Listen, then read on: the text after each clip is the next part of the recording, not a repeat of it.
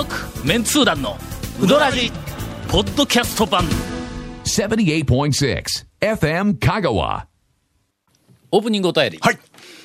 皆さんこんにちは、はい、兵庫西の端の山奥で大学生をしております東堂と申します。実は最近仁王太陽白について気になっています。懐かしいものが出ましたね。あ、多分30年ぐらい前や、うん、あ、そのあ、そうや、そうですね。1980年代の終わり頃やから、ね、うん、迷路ありましたしね。あ、迷路ありました、はい。幼少期を琴平で過ごして周囲の大人に吹き込まれて知っていることといったら、うん、日高のり子がサンシャインギャルなる恥ずかしい役職でテーマ曲を歌っていたこと。俺の日高のり子さんも、はいはい、日高のり子さんは僕も今なんか結構声優しよんかなんかしたいろんなもんで、まあ、もうベテランと言いますか、まあ、うん、大ベテランと言いますか、うん、はい、なんかの日高のり子さんが何かの話題でテレビでこうネタになるたびに、はい、俺は仁王サンシャインランドを思い出すんや。日高のり子といえば仁王サンシャインランド、仁王太陽白っていうのがもう俺の頭の中ではとりあえず繋がったんやけど、誰も分かってくれないの、うんうん、曲は覚えてますけどね、日高のり子さんだったというのは、はい、そうです、うん、作曲は杉山浩一と最近知りました。お金使うってそうですね、あの頃バブルのあれでしたからね。もう最高潮で行けたぐらいやけどな。はい、跡地は仁王サンシャインランドになっていたということです。仁王サンシャインランドは、18歳59ヶ月の私が生まれて間もなく、ちょっとサバ読んだな、はい、今な、18歳59ヶ月とこれ何、実質50ぐらいになっとんちゃう、計算も分かんない。間もなく閉園し、はい、廃墟の記憶しかありません。最近のインターネットで調べても、はい、出てきたのは廃墟マニアの方々のホームページがメインです。あれそのままなんですかね、じゃあ、うん、うん、他にジャリズムさんが司会を務めていた番組で、日高のり子がゲストの会に、香川出身の山下さんがニヤニヤしながら、僕香川出身なんですよと言ったら恥ずかしそうにやめてと叫んでいたというお宝情報を見せ、やっぱり日高のり子さんもサンシャインガールをやったことは恥ずかしい覚悟としてやめてになるわけやね。なんか歌をほら採用したとか歌ってただけならまだしもね、いや当時はのアイドルやったやつよ、日高のり子といえば。いやいや、もう今でももう若々しいお声でね、ナレーションとかいろいろされてますし、はい、このあたり水戸代くんと仲がよく、水戸代くんって誰、水戸代くんと仲がよく開催期間中に創刊されたタウン情報誌に携わっておられた団長さん率いる香川の妙な情報を多く知っていらっしゃるメンツ団の皆さんに聞けば、ない話ない話、黒い話やグレーな話など裏話が消えるんではないかとワクワクしながらメールを申し上げます。もし話が弾みましたら、四国ニュージーランド村旧レオマワールドについてのお話も伺えると楽しいですというオープニングにしては、はいはい、これ一本いくぞっていう、ね、お便りをいただきましたが、はい、まあ、仁王サンシャインランドに関しては、はい、なんか太陽熱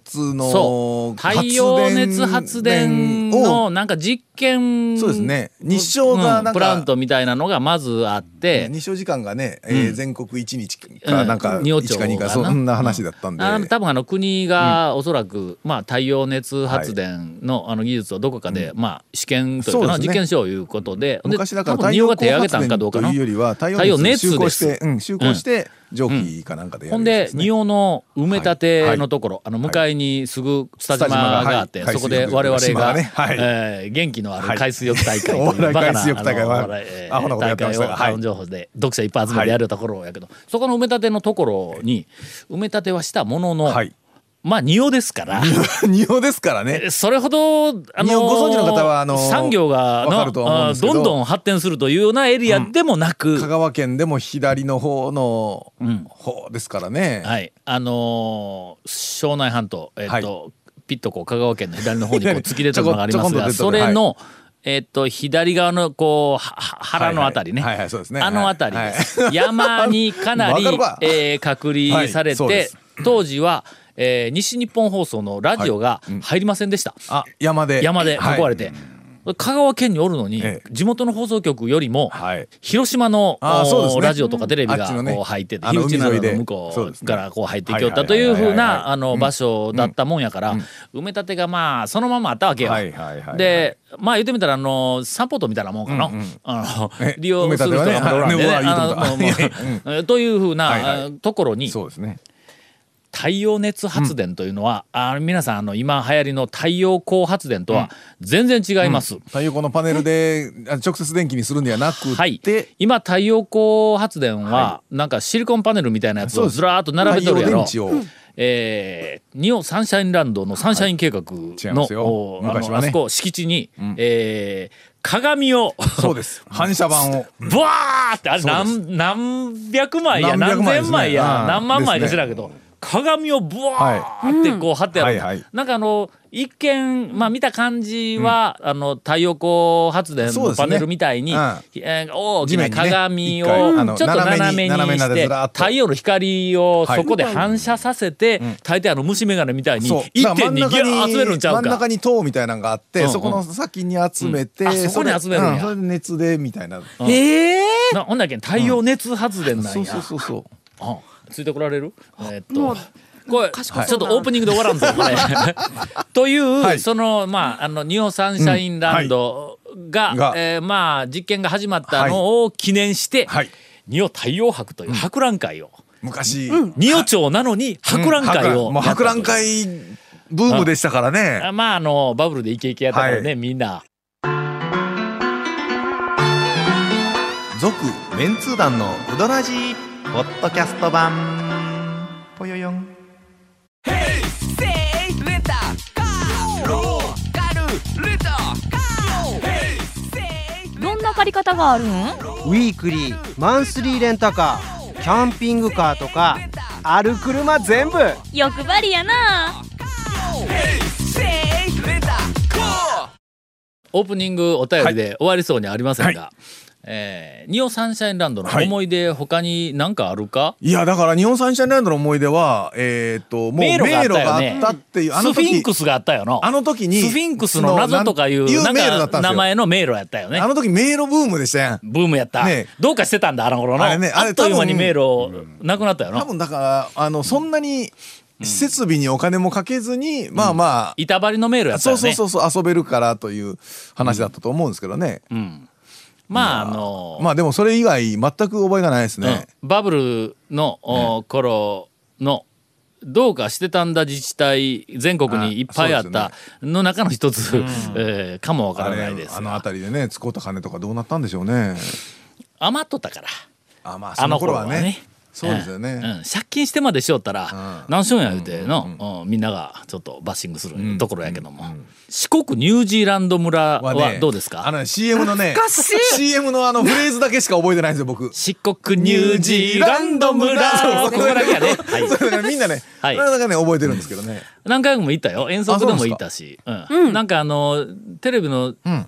ロケ取材かなんかでチーズか何かを作る体験したよ、はいはい、今チーズかなどこでした場所どこや万能かなんかあっちの方やね、うんうん、なんかあっちの方や、うん、そうそうレオマとなんか一緒に行けるぐらいのなんか、うん、そうそうそうあっちのエリア、うん、香川県のちょっと南の山の方や。四国ニュージーランド村ね僕だから一回も行ったことないんですよ、うん、それヤギがおったわ、うん、あれなくなったのでももう15年とか、うん、もう古いよだいぶ前にだから日本のなんかバブルの後だいぶ後ですよね、まあ、オープンしたのもね、うんうん、レオマがねこれちょっと控えてきました、はい1991年4月にレオマワールドがオープンしています、はい、まあまあバブル話すやかしもうキワキワやのです、ね、ギリギリそうですね90年91年にバブル崩壊やけども、ねまあ、急に全部が崩壊したわけじゃないけんな、うんうんうんまあ、あの頃に、うんオープンをしました、うん、レオマワールドのオープン前後の話については、はい、長いよ語ることがいっぱいね、俺このお便り来たからちょっとだけレオマの、年表だけ、整理をしてみました、うんうんうんうん、1987年に日本ゴルフ振興が、うんはいはいはい、親会社というか開発の元会社さんですね。そうそうそうレオマの香川県の綾歌町に大型のテーマパークを作るいうて発表したんや、うんこれね、俺1982年にタウン情報創刊やから、うん、創刊して5年目やからまだまあ血を這うような仕事をしよった頃やけども発表された時にな、うん、香川県中の、うんメディアから、うん、行政から、うん、全部、うん、眉唾で、うん、ほんまできるんかと。で大体危うたやからの、まあ、どっちかというともう山の際やんか、うん、あんな田舎に、うん何が大テーマパークや言うてほんでまたどこかでホラ吹きがなんか噂だけ流しとるに違いない言うて全員というかまあまあメジャーなところ全部無視しとったんや、一応あの向こうからのその、うん、その発表はあったけど、発表はあったけどこんな発表しましたいうほどもう別にニュースもせずにもせずっていう、ニュースにも新聞にも何にも載らないで、確か町も、うんうんまだ正式にその土地をどうのこうのとかいうふうな話も全然来てない段階で、あれ多分の県外から情報が出たんやと思うんや。県内でなくて、日本ゴルフ振興は当時大阪に本社があって、あっちから情報が流れたんやと思うんや。その情報を我々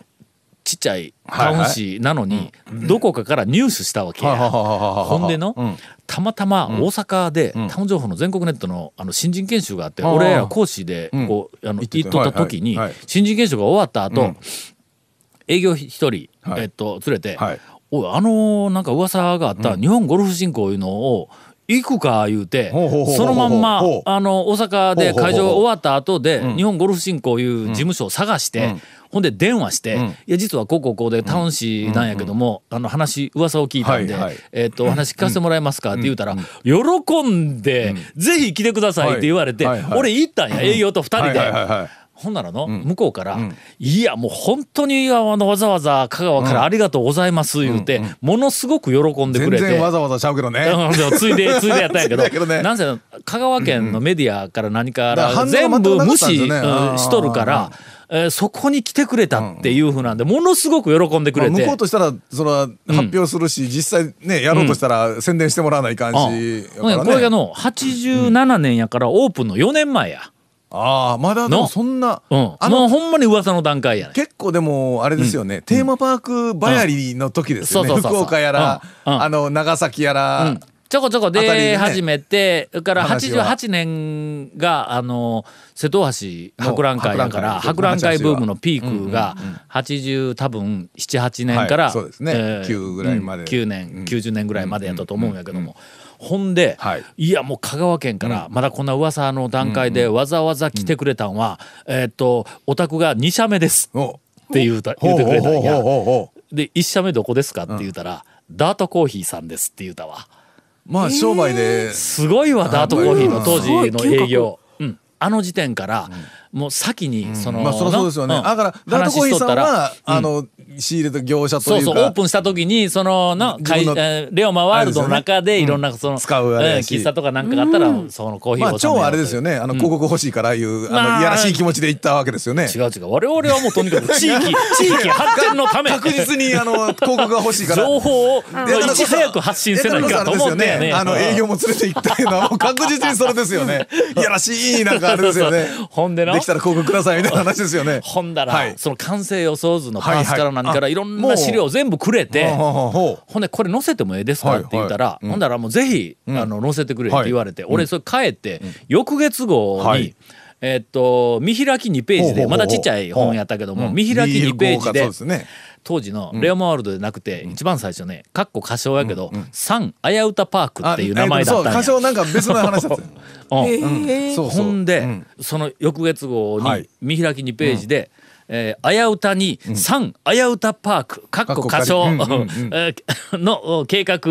みたいな見出しで、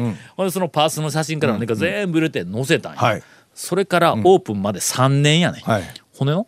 2年ぐらい経って89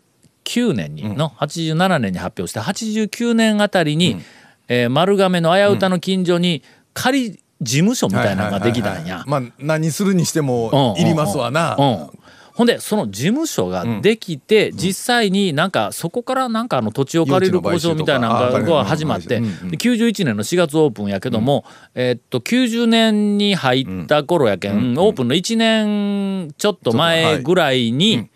地元であこれほんまに行くぞいうふうなことになったら、メディアがわーって来たんや。そのメディアが来る前に広告代理店がうちにのこう結構でかい事業だから当時での700億だったんだ計画が。香川県の中ではすんごい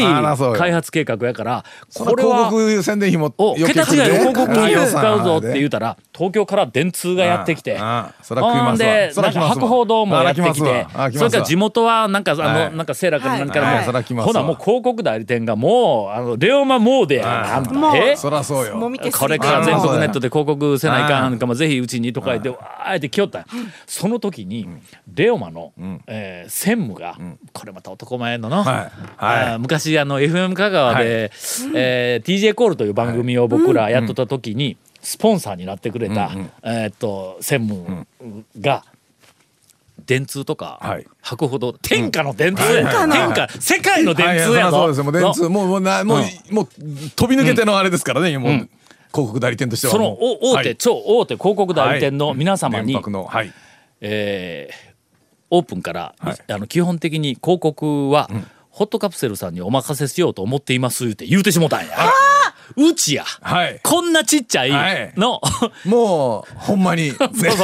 年収数億円の大体聞いたで、ホットカプセルみたいな、多分ねみんな頭にねハテナがついとったと思います。他の代理店は何の会社か絶対分からなかったと思うんや。だってホットな情報をカプセルにしてお届けする会社ですよね。誰が名前つけたんや。親会社のあれですね、ホットな情報をカプセルでお届けするという。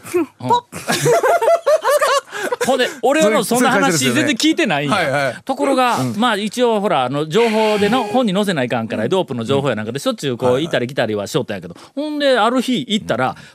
専務がやってきて、ほんで「タオさんこの間な代理店やなんかいっぱい来よるけん、いやタオさんのところに全部やらせる言うて一回引いてもらったけんで、いや専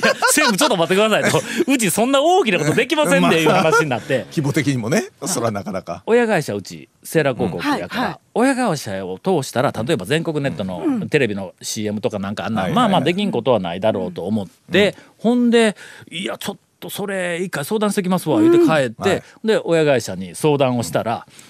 お前んとこには身に余る話やから引けって言われて引いたんだ僕ら。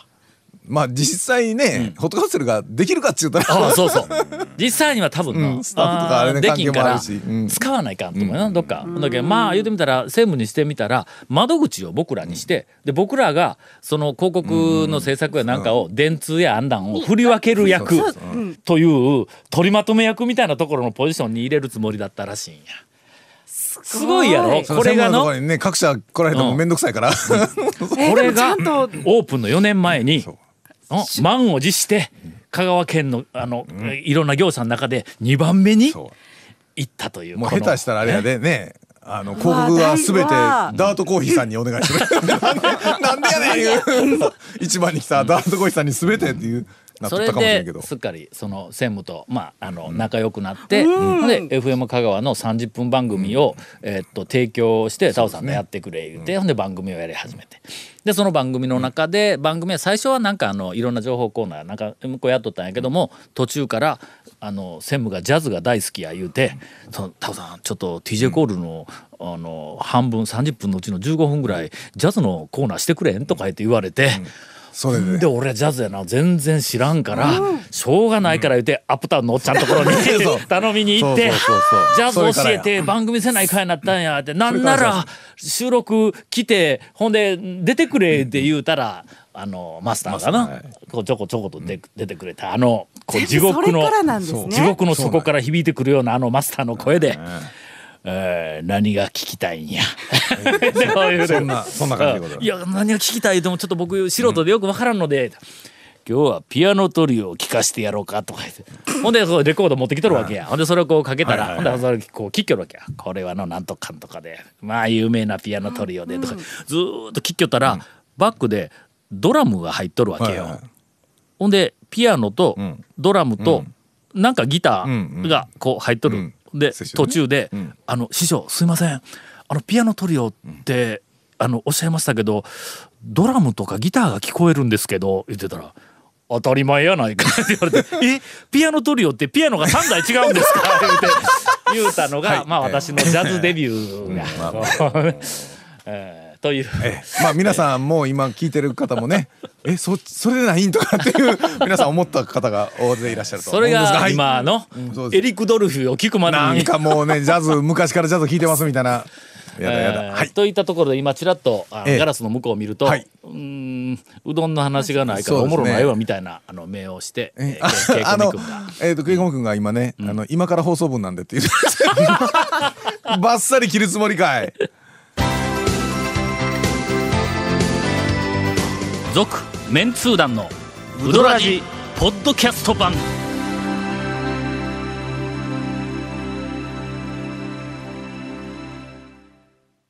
全部カット